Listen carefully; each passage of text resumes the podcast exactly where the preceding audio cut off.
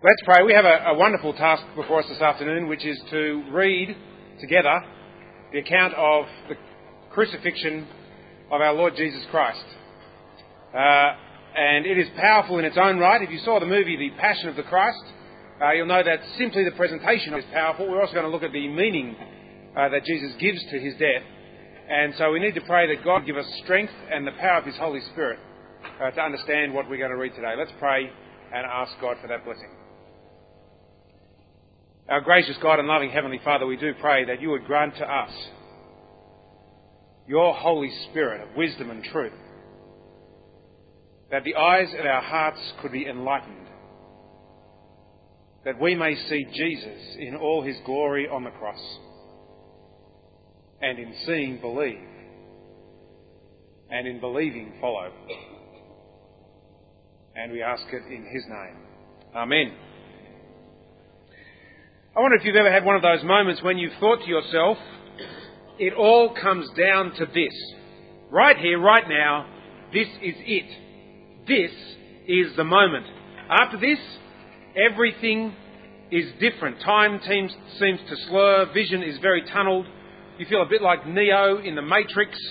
You're ducking and weaving slow moving objects as they come to you. I found getting engaged a very easy thing.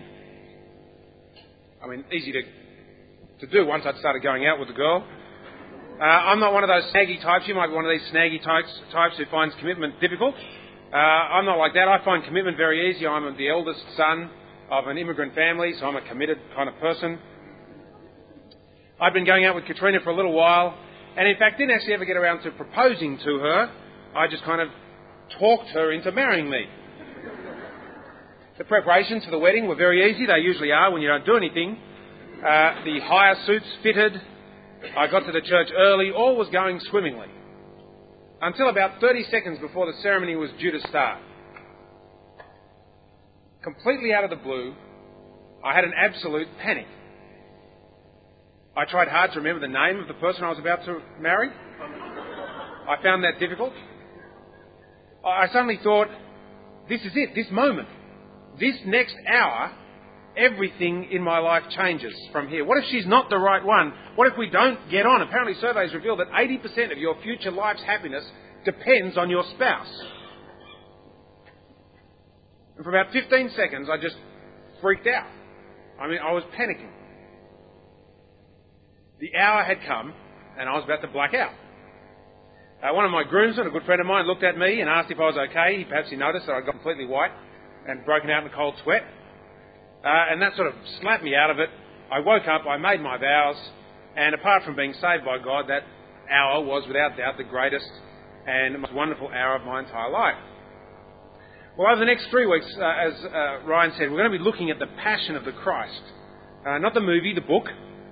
The book's always better than the movie. And especially as the Apostle John brings it to us.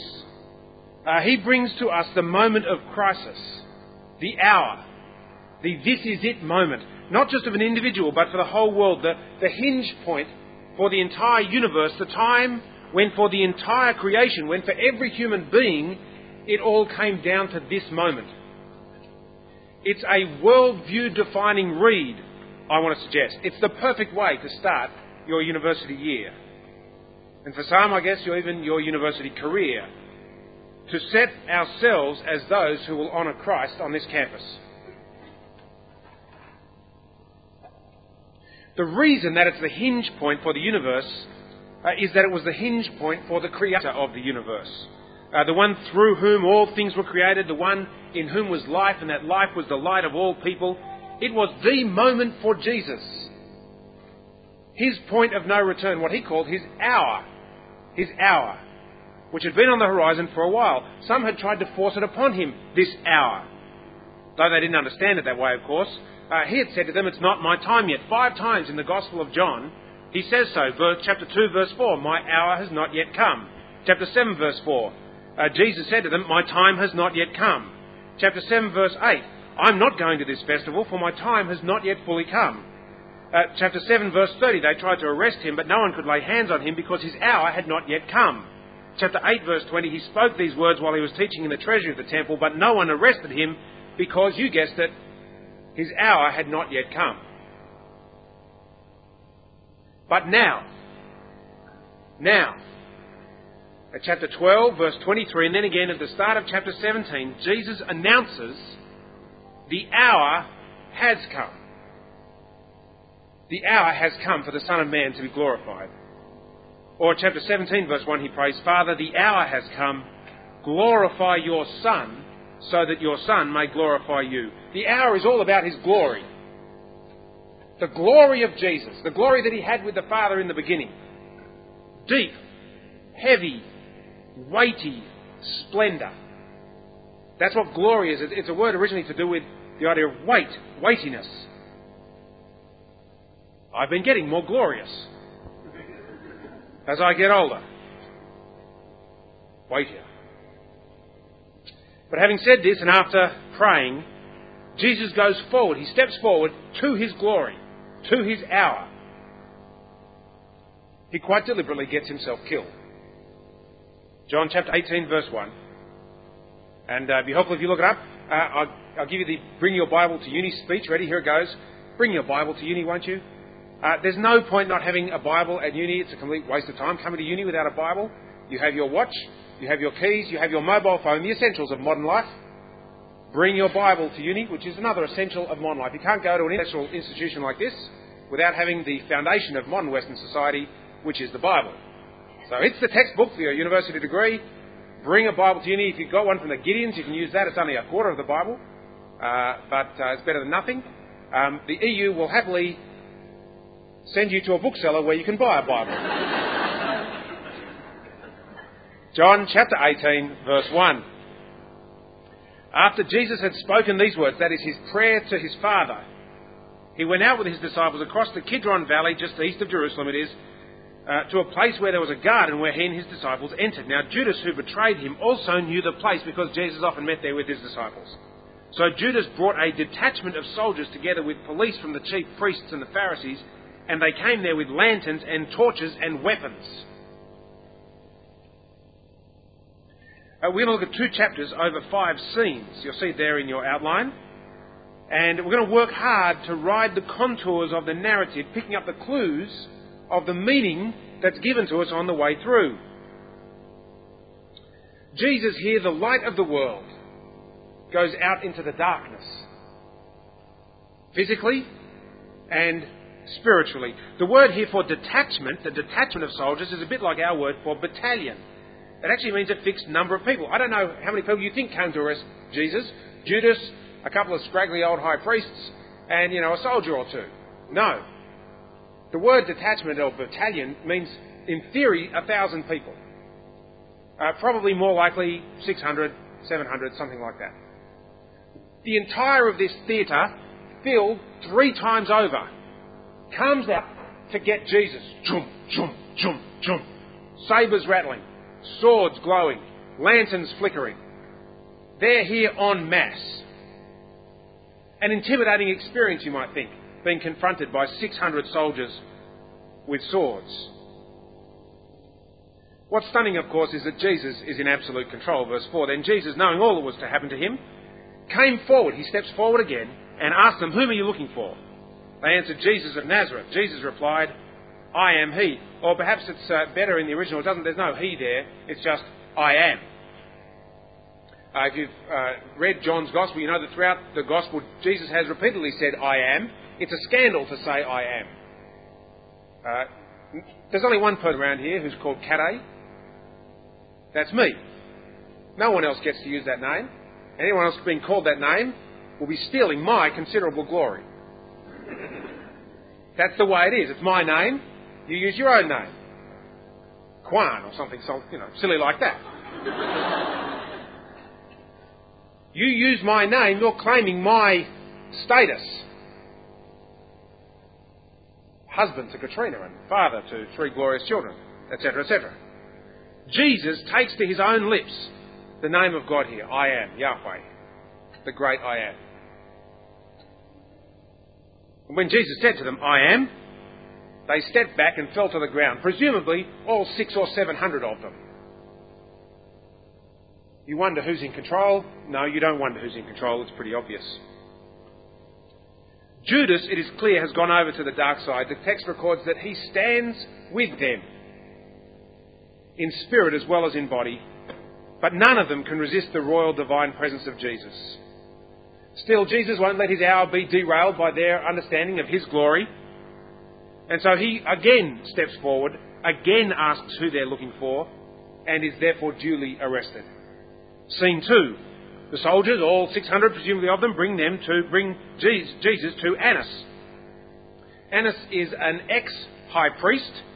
Uh, he's an ex-high priest who's got a bit of a control freak mentality. He's still very heavily involved in the temple politics of Jerusalem and still retained his honorary title. It's a bit like the way the President of the United States is always called to the day he dies, Mr. President. You can call Ryan Smart. You see, Mr. President, long after he resigns as President of the EU. Just call him Mr. President. Annas is, is uh, therefore still referred to as a high priest. Now, the calm, regal bearing of Jesus is just unperturbed here. Uh, he's stared down 600 soldiers. Uh, he goes to see a high priest, that's no big deal for him at all. Uh, in terrible contrast to Peter, whose threefold denial of Jesus is interweaved with Jesus' appearance before Annas. We're going to come back to Peter in a couple of weeks when we see the whole of his story. But for Jesus, he continues towards his hour without wavering. When asked about his teaching his disciples, he says, verse 20 of chapter 18, I've spoken openly to the world. There's nothing to hide. I've always taught in synagogue and in the temple where all the Jews come together. I've said nothing in secret. Why do you ask me? Ask those who heard what I said to them. They know what I said. We move to scene three. This time before Pilate. Pilate, the Roman procurator at the time. There's a delicious irony that's recorded here. Uh, this episode has Pilate scurrying back and forth. He's outside, then he's inside, then he's outside, then he's inside, then he's outside, then he's inside. He's outside, inside again, seven times, back and forth, like a puppet. Why is he going outside, inside? It's because the Jews are outside, but Jesus is inside. Why are the Jews outside? Verse 28. Then they took Jesus from Caiaphas, to Pilate's headquarters. It was early in the morning. They themselves did not enter the headquarters so as to avoid ritual defilement and to be able to eat the Passover. They won't, these Jewish leaders, enter the house of a Roman for fear of Gentile germs, a bit like girls' germs. Gentile germs. Ritual contamination. Oh no. Though they're pretty comfortable with slaughtering the author of life. You see what's happening? In their response to Jesus, they are self condemned, condemned by their own attitude. Pilate is contemptuous of them. Verse 31 Pilate said to them, uh, Take him yourselves and judge him according to your law. The Jews replied, We're not permitted to put anyone to death. This was to fulfill what Jesus had said when he indicated the kind of death he was to die. Now, although technically it was true that Jewish authorities didn't have the power of capital punishment, uh, it was tolerated, uh, but only in the customary Jewish form, namely stoning someone. That's got nothing to do with what you smoke, it's got to do with what you throw. They press Pilate to impose not the Jewish death penalty, but the Roman death penalty, namely crucifixion. And thereby they fulfill the words of Jesus regarding what type of death he was to die. That is, that he would be lifted up lifted up. You get the play on words? Lifted up to glory. Lifted up on the cross. Pilate does his first shuffle. He goes back into his office and asks Jesus two straight questions. Verse 33 Then Pilate entered the headquarters again, summoned Jesus, and asked him, Are you the king of the Jews? Uh, Jesus kind of dismisses him. Do you ask this on your own, or did others tell you about me? Pilate replied, I'm not a Jew, am I? Your own nation chief priests have handed up you over to me. What have you done? There are the two questions. Are you the king of the Jews? And what have you done? And to his straight questions, he gets straight answers. Verse 36 Jesus answered, My kingdom is not of this world. If my kingdom were of this world, my followers would be fighting to keep me from being handed over to the Jews. But as it is, my kingdom is not from here. Yes, Jesus is a king, but not a king as we know it. His is a kingdom not of this world, not a kingdom created and upheld, like all the kingdoms of this age with guns and violence and threats. Not a politics that resembles uh, anything you've seen in the media. The politics here are the politics of sacrifice for Jesus, not the politics of self interest. This is a kingdom where the king exercises his kingly authority at his most glorious by being killed. This is not a kingdom that Pilate, a ruthless and violent man, has any chance of comprehending. He says, Aha! So you are a king. It's almost comic. He thinks he's got Jesus all figured out. But in fact, Jesus turns the table. Jesus has got Pilate. Verse 37 You say that I am a king, for this I was born, and for this I came into the world, to testify to the truth. Everyone who belongs to the truth listens to my voice. And Pilate asks him, What is truth? This is Jesus' answer to Pilate's second question. What has he done? Well, here's what he's done. He has testified to the truth. But this testimony is not some kind of abstract publication of important thoughts. No, this is a testimony that's kind of like a divine sorting hat. It's not so much that you comprehend it, it comprehends you. You don't discern it, it discerns you. When Jesus testifies to the truth, he's not at stake here. You are. You see, if you belong to the truth, if you have any sense of rightness or accuracy about what's true in the world, if you know what's up and what's down, what's good and what's bad, what's true and what's false, well, then you listen to Jesus. That means that if you're not listening to Jesus, but say, killing him, then you don't belong to the truth. It puts a question to each one of us today, doesn't it? Are you listening to Jesus? You can find out whether you're of the truth right there. Are you listening to Jesus? Well, Pilate and Jesus have talked about kingship, and now with thick irony, they enact the kingship of Jesus. First, he is royally dressed, chapter 19, verse 1. Uh, then Pilate took Jesus and had him flogged, and the soldiers wove a crown of thorns and put it on his head, and they dressed him in a purple robe, purple being the royal colour, and they kept coming up to him saying, Hail, King of the Jews, and striking him on the face. And then he is royally placed. Uh, in the face of the insistence by the Jews that they execute Jesus, uh, he mocks them again chapter 19, verse 13. When Pilate heard these words, he brought Jesus outside and sat on the judge's bench at a place called the stone pavement, or in Hebrew, Gabbatha. Now it was the day of preparation for the Passover, and it was about noon, and he said to the Jews, Here is your king. I think in verse 13, you'll see this if you have a new RSV version, or perhaps one of the other versions. Uh, it better fits with the irony to read the alternate reading it's, it's perfectly uh, possible, in fact, I think probably more likely, that with Jesus still dressed in royal purple and bearing his crown, it's not that Pilate comes out and he sits in the judge's bench. What he does is he comes out and he presents Jesus and sits Jesus down on the judge's bench and presents him to the Jews and says, Here is your king. And you get the irony, don't you? He thinks he's mocking Jesus.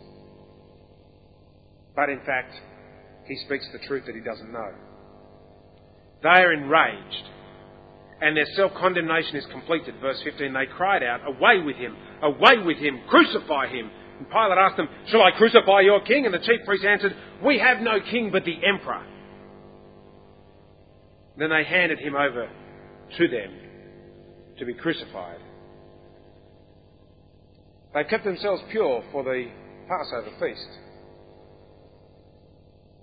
One of the prayers that they would pray at Passover, part of the liturgy, the formal services that they would have enacted, uh, which they'd made sure that they could do by not going into Pilate's house, goes like this. Ready? Here's the prayer that they would pray. From everlasting to everlasting, you are God. Beside you, we have no king, redeemer, or saviour, no liberator, deliverer, provider. none who takes pity in every time of distress and trouble. We have no king but you. That is the prayer of their lips.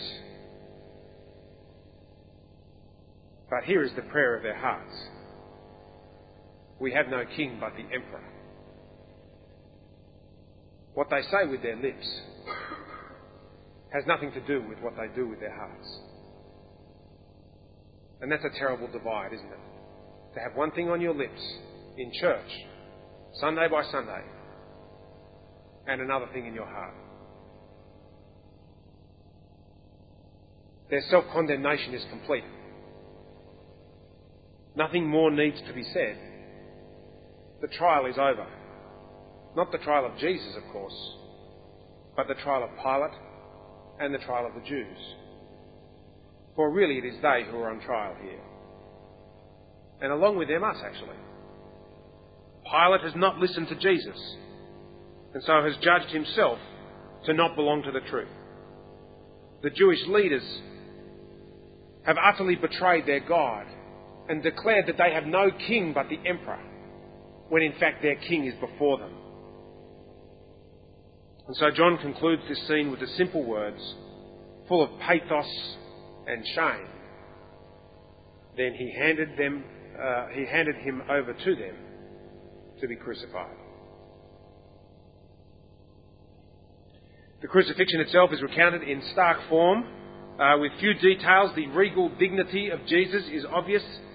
Uh, the truth is there in ironic form, translated into three languages uh, to make sure that we understand that this is a moment of universal significance. Uh, his clothes are divided amongst the soldiers, his tunic is gambled away according to divine purpose. This is no accident, this is according to the definite plan and foreknowledge of God. He even takes care of his mother, the way a good Jewish boy should. Or perhaps symbolically, handing over the Jewish past to the apostolic future. And when his time comes, he dies. Chapter 19, verse 28. After this, when Jesus knew that all was now finished, he said, In order to fulfill the scripture, I'm thirsty. A jar full of sour wine was standing there, so they put a sponge full of the wine on a branch of hyssop and held it to his mouth. When Jesus had received the wine, he said, It is finished. And then he bowed his head and gave up his spirit. And it's hard not to sing, isn't it? Here is love, vast as the ocean, loving kindness as the flood. When the Prince of Life, our ransom, shed for us his precious blood. Who his love will not remember who can cease to sing his praise? He can never be forgotten throughout heaven's eternal days. On the Mount of Crucifixion, fountains opened deep and wide. Through the floodgates of God's mercy flowed a vast and gracious tide. Grace and love, like mighty rivers, poured incessant from above. Heaven's peace and perfect justice kissed a guilty world in love.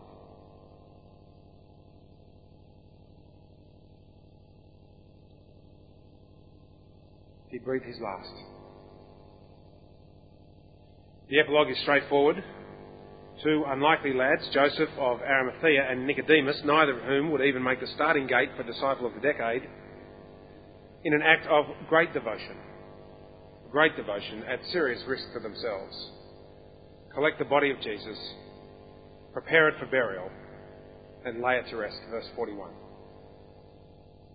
Now there was a garden in the place where he was crucified, and in the garden there was a new tomb in which no one had ever been laid. Nothing like this had ever been done before, you see. And so, because it was the Jewish day of preparation and the tomb was nearby, they laid Jesus there.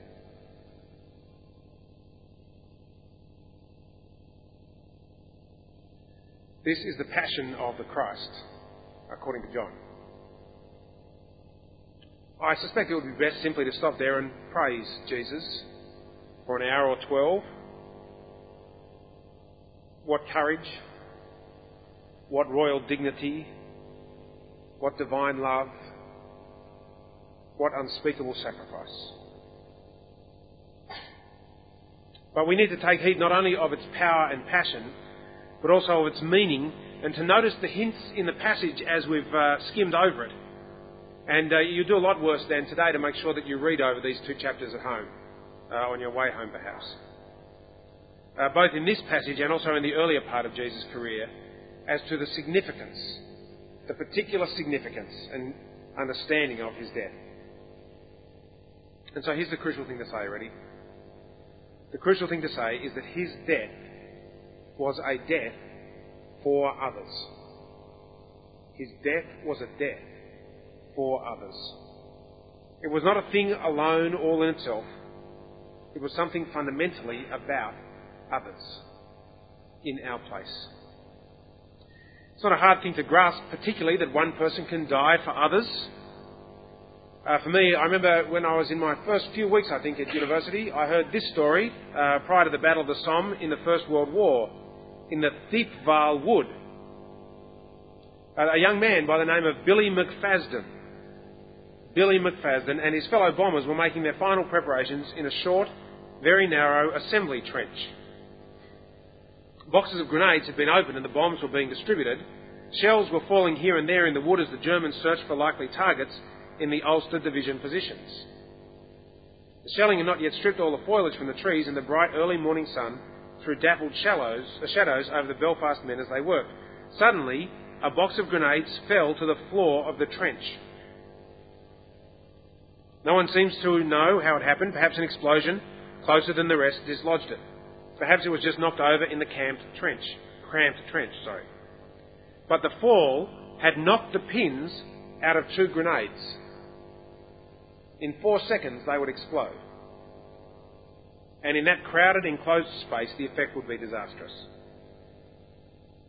While some stared in horror at the small metal objects, McFadzean pushed himself forward and threw his body over the two grenades. A moment later, the live grenades exploded, and Billy McFadzean was dead. They said they never found the trunk of his body. So destroyed by the blast was it. In giving his own life, you see, he had saved his friends, for only one other man in the trenches was slightly hurt. They laid what was left of his body carefully aside hoping that someone would be able to bury it later. And then they finished sharing out the grenades and waited sadly for the battle to begin. That's an imperfect picture of what Jesus has done here, you see. He gave his life for others. This is not primarily an example, although it is that, and we'll come to that. This is an achievement. He gave his life to save your life. You see this in the first, uh, the first hint of this in the reference to Caiaphas in chapter 18, verse 14, who was high priest that year, had sought uh, to kill Jesus, but had inadvertently spoken the truth. Back in chapter 11 and verse 49, uh, he'd said this You know nothing at all. Uh, that's not a very useful technique in a committee meeting, just by the way. They're having a committee meeting, and uh, I'd recommend that on the whole you don't try and pull that one off. You're a bunch of idiots. Uh, he's a high priest, so he gets away with it. You do not understand that it is better for you to have one man die for the people than to have the whole nation destroyed. Well, what he means, of course, is that let's just do away with Jesus, otherwise he'll make a fuss and people will follow him and the Romans will come in and crunch us all. That's what he means. John knows something deeper. Verse 51 He did not say this on his own. But being high priest that year, he prophesied that Jesus was about to die for the nation. And not for the nation only, but to gather into one the dispersed children of God. And so from that day on, they planned to put him to death.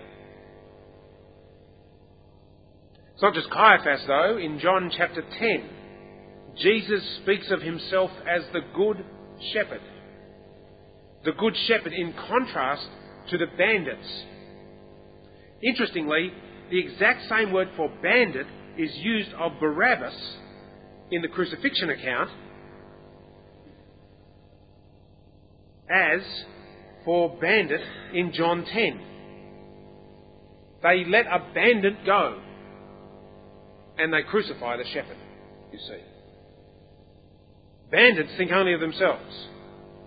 But Jesus, the Good Shepherd, the true shepherd, lays down his life, lays down his life for the sheep.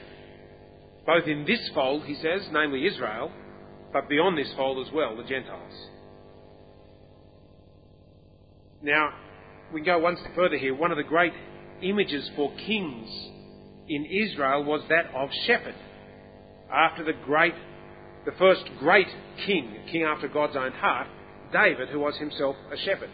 And suddenly all the royal language, the kingship references in the Passion narrative come to life as you realise that the only kind of king Israel knew was a shepherd king.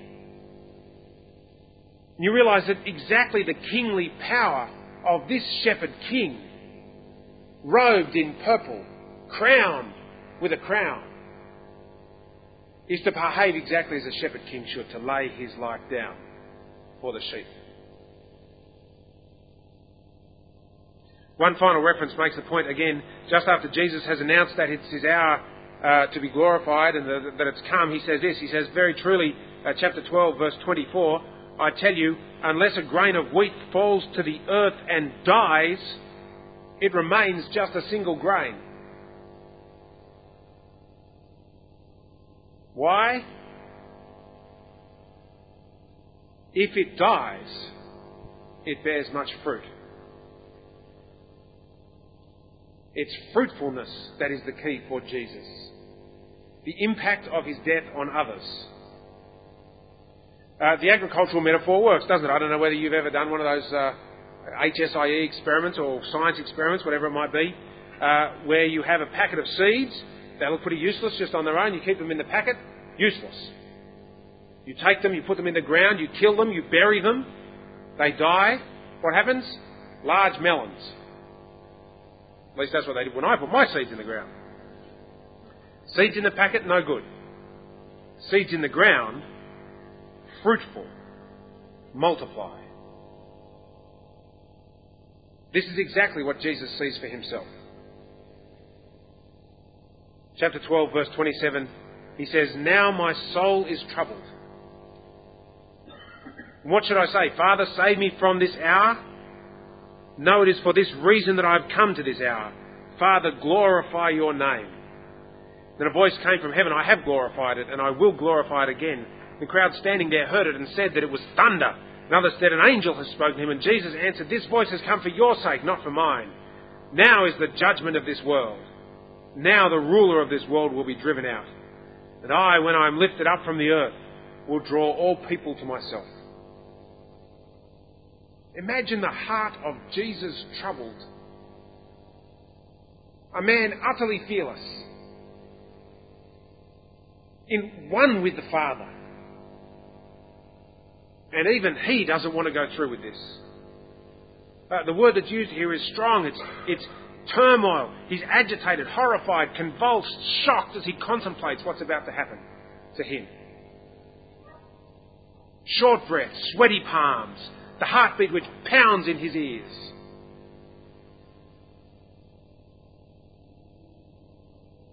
Real fear, real terror, just as you might know it. But instead of praying, Father, save me from this hour, which is what he wanted, he prays, Father, glorify your name, which is what he wanted more. You see that? He chooses to glorify the Father and it is this which is his hour, which is his glory of being lifted up onto the cross, that glorifies the Father. Jesus defines his glory in terms of the Father's glory. He dies to his own ambitions and purposes. He dies to his own life in order to achieve the Father's ambitions and purposes. And so he goes to the cross. He judges the world and when he's lifted up, he draws all people to himself in salvation and love. Jesus' death was a death for you. Well, let's conclude, draw the threads together. First, I want to suggest you need to hear the sheer completed work of grace. That is the death of Jesus for us. Right at the very end of his time, you remember what Jesus said? He said, It is finished. He didn't say, It's kind of halfway done.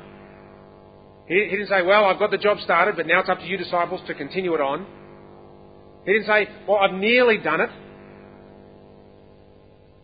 What Jesus says, he means. It is finished. Here is the Lamb of God who bears away the sin of the world. And it is finished. Your sin is borne away. Can I ask you to go away today with a deeper conviction than ever, with a greater confidence than ever, with a deeper appreciation of the completion of the grace of God than ever, that it is finished. Your sin no longer exists for you as far as God is concerned. One of the great theologians of the 20th century, Karl Barth, put it this way Because He is there and we can look at Him, we no longer have to recognise sin in ourselves being freed from the intolerable responsibility of it, not because it's no longer a fact, but because He has made it His own for us. Barth says, Our sin is no longer our own. It is His sin, the sin of Jesus Christ. God, He Himself, as the obedient Son of the Father, has made it His own. And in that way, He has judged it and judged us as those who have committed it. That's just a long winded way of saying it's finished. It really is finished. Believe this, won't you? My grandmother, uh, who's died now some years ago, just after her 90th birthday, whispered to me one night, Me and Percy didn't wait, you know. She meant that they'd slept together before they were married, and that 70 years later, she was finally able to speak those words to a skinny, punky grandson who just happened to work for the church. She had been to church for years, but had never really believed Jesus when he said, It's finished. It's finished. Whatever your conscience accuses you of, the sexual fumblings you commit with your boyfriend or your girlfriend, the lies that you tell, the grudges that you nurse and nurture in your heart, your embarrassment about being a Christian with your old friends, your plagiarism, whatever you, you justify since everyone else is doing it anyway, whatever that might be, as you look to Jesus, lifted up, just like the serpent in the desert was lifted up, as you trust Him, will you hear His word straight to your conscience today? It is finished. If you're not a Christian, particularly, can I urge you today to hear the words of Jesus which come to you as an offer? He can make an end to your sin. He can cleanse your conscience in a way that you'll never be able to do yourself. You have nothing to fear from Jesus. You have nothing to hold back from in becoming a Christian. All you have to lose is your sin and your guilt. Here's the Lamb of God who takes away the sin of the world. He's the Good Shepherd who gives his life for you. Will you put your trust in Him? Believe in Him. Follow Him. But it doesn't stop there. You see, for Jesus, it's true that unless He falls to the earth and dies, He remains unfruitful, unprofitable. And so He goes to the cross, falling and dying. But He goes on immediately after that, saying, and applies the same thing to you and I, back in chapter 12, verse 25 and 26. He says, Those who love their life lose it and those who hate their life in this world will keep it for eternal life. Whoever serves me must follow me, and where I am, there will my servant be also. Whoever serves me, the Father will honour. Notice the either or form of this thing. You can love your life or you can hate your life in this world. As ever, Jesus is entirely black and white in a way which forces us to discern and to decide. And corresponding to those two options are two outcomes. If you love your life, then you will lose it. If you hate your life, then you will keep it. This is both a startup instruction and a regular service kind of instruction. It's a startup instruction in that to start the Christian life, you need a fundamental shift in attitude that you live no longer for yourself, but for Him who has died and raised for you. Uh, it's a bit like my daughter, Paige. Uh, she used to be a person who liked to hold all her toys at the same time. Not for her just one teddy bear plus a train. No, no, she had 63 teddy bears and she wanted them all at the same time. Thing was, every time she tried to grab another one, she'd drop 14 out the, the hand at the first. It was in the first time. She would try to fit too much in her hand. And so she would drop her bundle. It's a bit like that in life, you see. If you don't let go of your life in this age, then you can't grab hold of eternal life. And you end up dropping your bundle. If you do let go, as scary an option as that may seem, as it was for Jesus, so it will be for you, you see. Glorious fruitfulness. And this is a day by day kind of thing as well. Will you hear Jesus' challenge as he goes to the cross? To continue to live losing your life. Not taking it up, but instead taking up your cross. You see, if you serve Jesus, you must follow him. Where he goes, there his disciples will be also. And of course, where did Jesus go? He went to the cross. If you follow Jesus, hear his promise. You'll be honoured by the Father. You'll be honoured with the same honour that Jesus has been honoured in his obedience. You'll be raised in glory. You receive life, the life of the age to, uh, to come. Honour from God, now and then. Now, I, I, would imagine there are some very impressive people in this room. There, there, are people here with scholarships worth at least 50 bucks. Do you know what I mean? They'd be really genuinely intelligent, achieving people. And you've received honour upon honour even. You, you got one of those, you go to one of those uh, schools where you have a blazer and, and your blazer has kind of a list that goes all down your pants. They're so long. So many honours do you have. And people look at you and go, what a jerk for going to private school. No, they don't say that. they say, what an honourable person you are. Well, it's all very well to be honoured by your school. Mind you, it's day two of uni and already no one cares what you did at school. You might get honoured by your university. Have your name published in the paper. Gee, that's a thrill. I'll tell you what, can you imagine being honoured by God? That God says to you, yeah, She's all right, isn't she? She's like Jesus. He did it just like Jesus did. He gave his life. He took up his cross. Let me ask you a question which puts the issue sharply. You ready for this? I want to ask you in what concrete ways have you done anything that resembles falling to the earth and dying?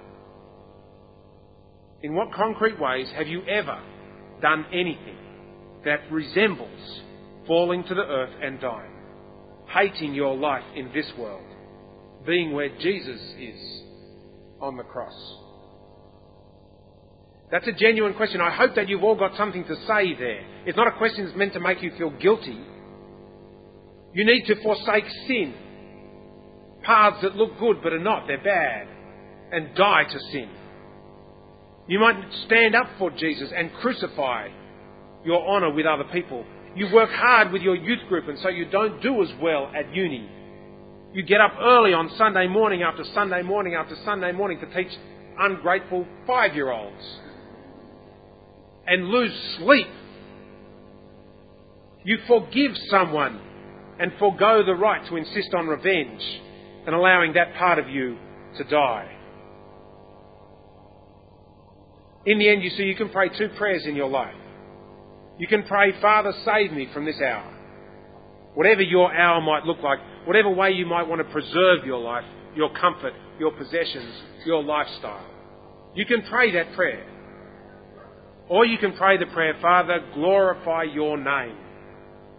Glorify your name through me, whatever it takes, whatever it costs, whatever you would have me do, wherever you would take me, glorify your name. Make sure that that is your daily prayer. Let's pray together.